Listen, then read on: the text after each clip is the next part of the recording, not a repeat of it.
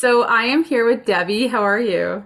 I'm good. How are you? I'm good. Would you like to introduce yourself and tell us who you are? Sure. I'm Debi Wimberley. I am a certified cannabis coach, certified in medical applications, a certified life coach, 33 years of chronic pain and chronic illness experience. I have quite a bit of work as an advocate in the mental health field, and I love to educate and teach people how to improve their lives with cannabis and other ways. So, you actually graduated the CCEP program at the Cannabis Coaching Institute, where this is how we met. but your life with cannabis, your journey with cannabis started well before you ever came to CCI. Would you like to talk more about that with us? Interestingly enough, I really got acquainted with what we called marijuana back in the 70s, working in oncology with two amazing doctors. And they wanted to utilize cannabis for chronic pain and for nausea with the patients that we were treating.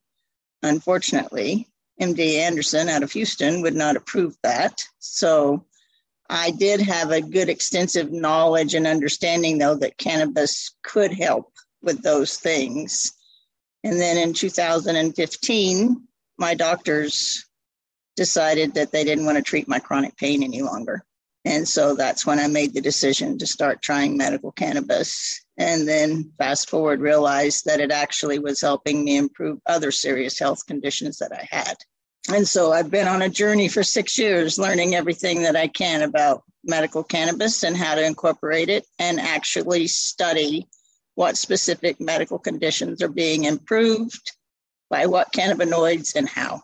That's amazing. So, when you were working in the oncology department before, what was your role there? I was a medical technologist. I actually wanted to become a medical technologist to understand how our bodies work. It's just kind of ironic how now I'm studying it through the ECS and understanding how our ECS works. Um, but we have a family medical history of thalassemia, and it's something that we knew very little about when I was a kid, and I actually carry it myself. And I wanted to know why we have this and what makes it work. And we still don't have all the answers, but I can tell you using cannabis has taught me a lot because I've always been anemic until I started using cannabis. And now they're telling me my numbers are normal. And that's something I actually didn't even believe them when they first told me, but I do believe it has to do with engaging with my ECS. For me, we found out when they gave me a B12 shot when I was a young girl because I had no energy and they almost killed me because you can't take vitamin B12 when you have thalassemia. So there's two forms of it there's a minor and a major. And I have minor. It takes two minors to make a major. And we did have a family member that was a major. And they have a very short lifespan. And now your your numbers are normal. My numbers are normal. Yeah, they won't admit to it being because of cannabis, but I've lived with this my whole life and I've been anemic my whole life and nothing changed until I added cannabis to my life. So you can draw from there what you want. So when you were working with these doctors, you had mentioned that they wanted to incorporate cannabis into what they were doing with their patients. Did they end up going on and doing anything with that, or was it just nope? well, patients were definitely using it illegally. We did not engage in much conversation because federally we could be held accountable if we were known to do that. So it was something that was we were aware of, but we couldn't really address it, which was really sad. And it breaks my heart today. When did your journey with using cannabis start? Like I believe you mentioned some sort of timeline, but when did it actually start for you when you were using it? It actually started in December of 2015. My doctors just flat abandoned me and said, you know, well, they basically said, we've had an office policy change and we're not going to treat chronic pain anymore or your, your CRUPS, which is chronic regional pain syndrome, and sent me out the door without any thought or concern for my health or what, mental well being. then I was on a search to find someone to help me and realized that there wasn't anybody that was going to help me because I was this was all due to the opiate crisis, whether they wanted to admit it or not.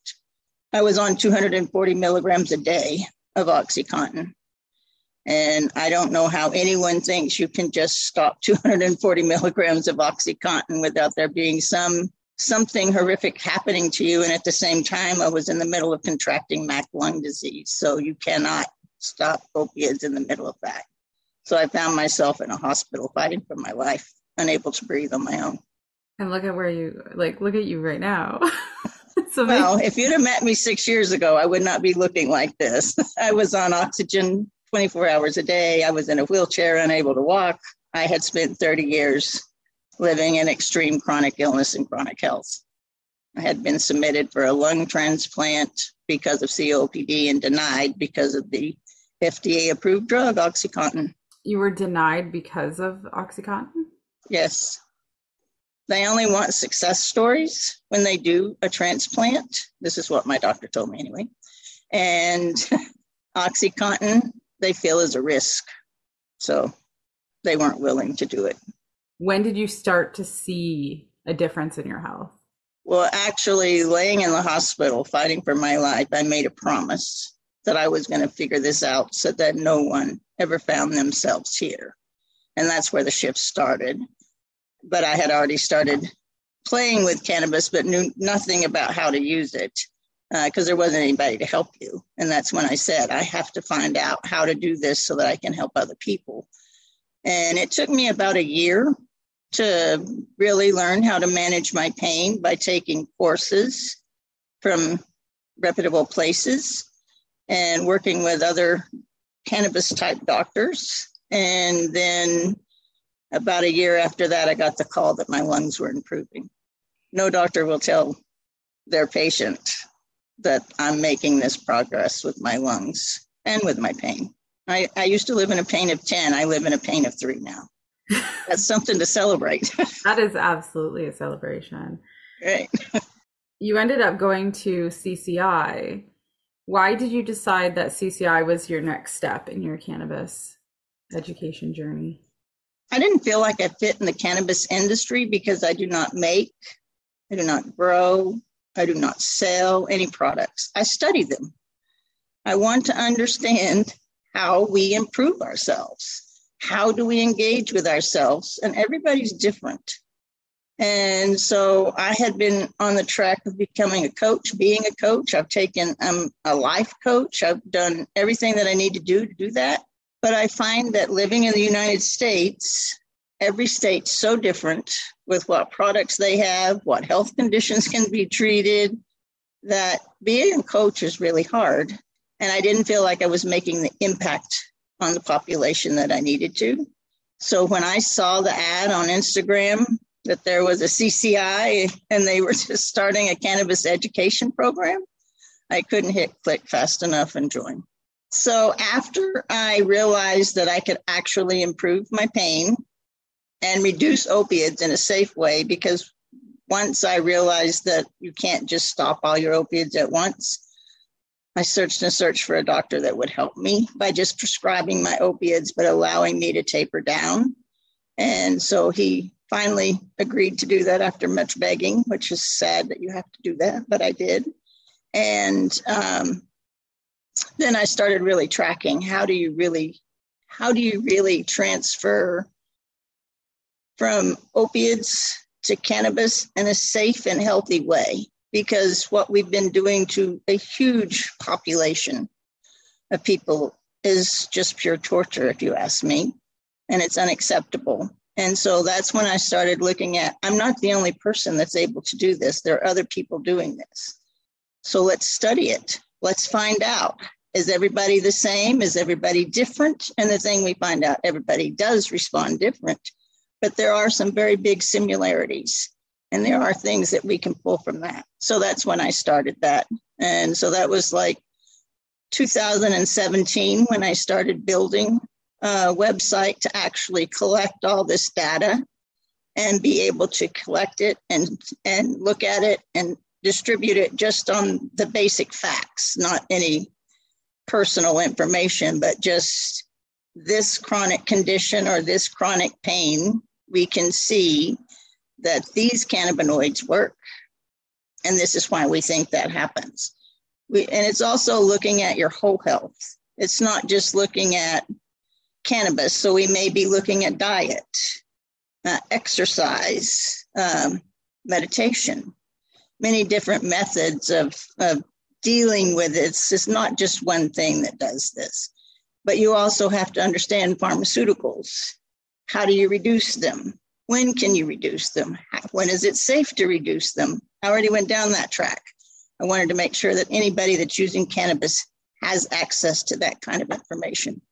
Because in the US, you won't find that in your doctor's office today. When you are doing this research, who are you getting this information from? This information has to come from the individual right. that is adding to their health. It can't come from anywhere else. I look at it as holistic research. Uh, we've been doing traditional research, scientific research, and I don't have time to wait for that research to come about. I'm 64. I have serious health issues. And if I lose cannabis today, I don't know what I'll do because I don't have any other forms of treatment. So that provide me with this. I now know I didn't have to live those 30 years like I did. And so if you think I want to go back to that, you're wrong. so that's why researching this and understanding it. And we, the patients, are the research. We're doing this, we're doing the hard work ourselves. But I don't want it to be so hard. I want to give people the answers so that they don't have to go down the track that I did, or maybe someone else did. So our stories become very important. Our results become very important. And it's also important to understand what does not work. If someone is starting their journey with cannabis, or if they've been on that journey for quite some time, can they just go to your website and sign up to provide you information? They can do that. I have put it on hold. I have put it on hold since I went to CCI um, because I wasn't so sure the world really wanted to do this. I felt like I was ahead of my time because people need education. I have a medical background, which I think was a great force for me to figure out how to do this. But I think that people need education before they even know how we can study it. So I think that I had put it on hold, but now that I'm with CCI, CCIers, as I call them, um, I realize that there's a wealth of information out there that can be provided. And the good news is, I allow you to share publicly or anonymously because I understand the fear of losing a job, losing a child, backlash from your neighbors, your family. These are all things that are very real and they're very important to me because if you've lived in any chronic pain or chronic illness, stepping out of that into this world that I live now and being able to function is huge. And we don't want all those other negatives to come into play. From where you were prior to cannabis to where you are now with the conditions that you still have, what is the difference? How do you feel? What do you what can you do now that you couldn't do then? Oh my gosh. I no longer need a 24 hour caregiver. I used to have a 24 hour caregiver, could not take care of myself at all. I can enjoy life with my family. That was something I couldn't do because when you're so sick, in and out of the hospitals, fighting for your life on a regular basis, you can't enjoy anything in life because you're just surviving each day. I've gone through the track with suicide tapping me on my shoulder because I feel like I'm a burden to my family and a drain during those periods. My family didn't say that, but when you're taking everything they have to take care of you, it's a burden. So I live a life I never thought I could ever live or see again. And it's one that no doctor ever thought would be possible. So I'm just thankful every day to wake up. That is absolutely beautiful. It's amazing to be able to sit here and talk with you and, you know, hear the happiness in your voice because you've you've you've done the work, right? Um, it's it's work. You're right. It's work. This has not come easy for anyone, especially when you've been in those depths to pull yourself out. But the good news is, if you want to, you can do it. You know, my health's not perfect by any means. I still have serious health issues, but I live a life so much better today. And I'm not on oxygen 24 hours a day. I still use it at night. And if I'm very active, I have to use it. But to be able to sit here and talk to you is, is so wonderful. what are you doing with that knowledge now? What are you doing with this extra knowledge that you that you gained at CCI? I'm still pouring it into what I'm doing at Effective Cannabis and uh, and my podcast Echo because there's nothing more important than hearing the stories of other individuals and bringing it in. But I'm also becoming and studying to be a thought leader for cannabis so that I can land on stages and educate the importance of our endocannabinoid system. If we don't understand that, we're not going to get anywhere. One of the reasons I became a life coach is to figure out how to change mindset because we all live with a mindset that cannabis is harmful. If you were grown up in my generation, you went through the 60s, you saw what they taught in school, and the medical profession wants nothing to do with it we have to change that mindset because it is not harmful. It's actually very healthy and helpful. I just want people to understand they get one life and one health to manage, and no one else lives it but you. So do what you need to do for you because if you're not taking care of yourself, I don't know how you take care of anyone else. I think that's really beautiful advice, especially considering there's so much stigma around using cannabis and it can be it can be hard for some people to want to even try to use cannabis because of their mom or their uncle or their best friend who who doesn't understand what cannabis is and what it can do for you. Oh, I my parents, my my in-laws, I mean that was just like just like the worst thing. But when I had no choice, I didn't care and I pretty much, you know, this is my life. That's pretty much the stance I took. And if I don't take care of it, nobody else is going to, and I'm really not ready to go yet. So it, it that whole deal gave me fight that I didn't have before. I felt I, I've asked myself a, a million times now, why did I just not do something more? Well, cannabis wasn't available for me to do something more for most of those years. And I was Western medicine trained. So you just go to the doctor and take what they say and whatever they tell you to do. Doesn't mean I didn't try. I did five years of experimental treatments. I did all kinds of things to try to improve my pain. Denied a lung transplant. I don't know how else you can, how much more you can do. You can't get that if that's what you need. But yeah. So you had mentioned your podcast that you do. What what is the name of it again? It's ECHO, and it stands for Effective Cannabis Healing Ourselves. Amazing. And what do you what do you do on the podcast? What is the podcast about?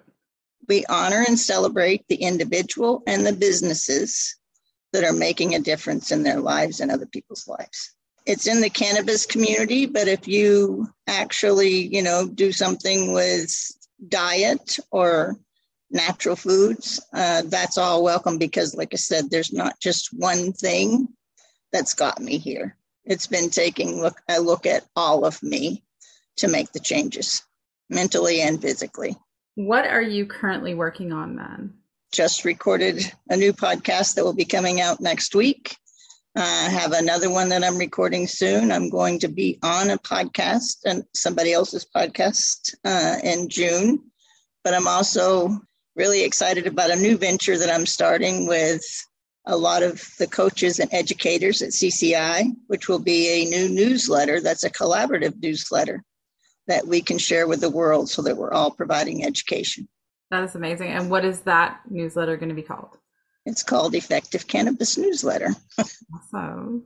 I have a business called Effective Compass um, because I'm trying to work with people to teach them how to engage their ECS and how to deal with traumas and things that have happened in their life. If you've lived with any chronic illness or chronic pain, there's been traumas from that, but we all grow up with traumas.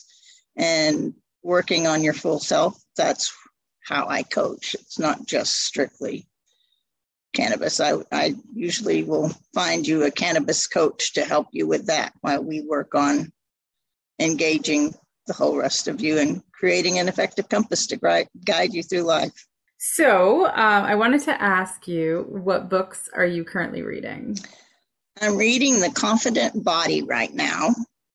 Uh, it's just been out a couple of weeks, and it's a functional approach to unlocking your full potential.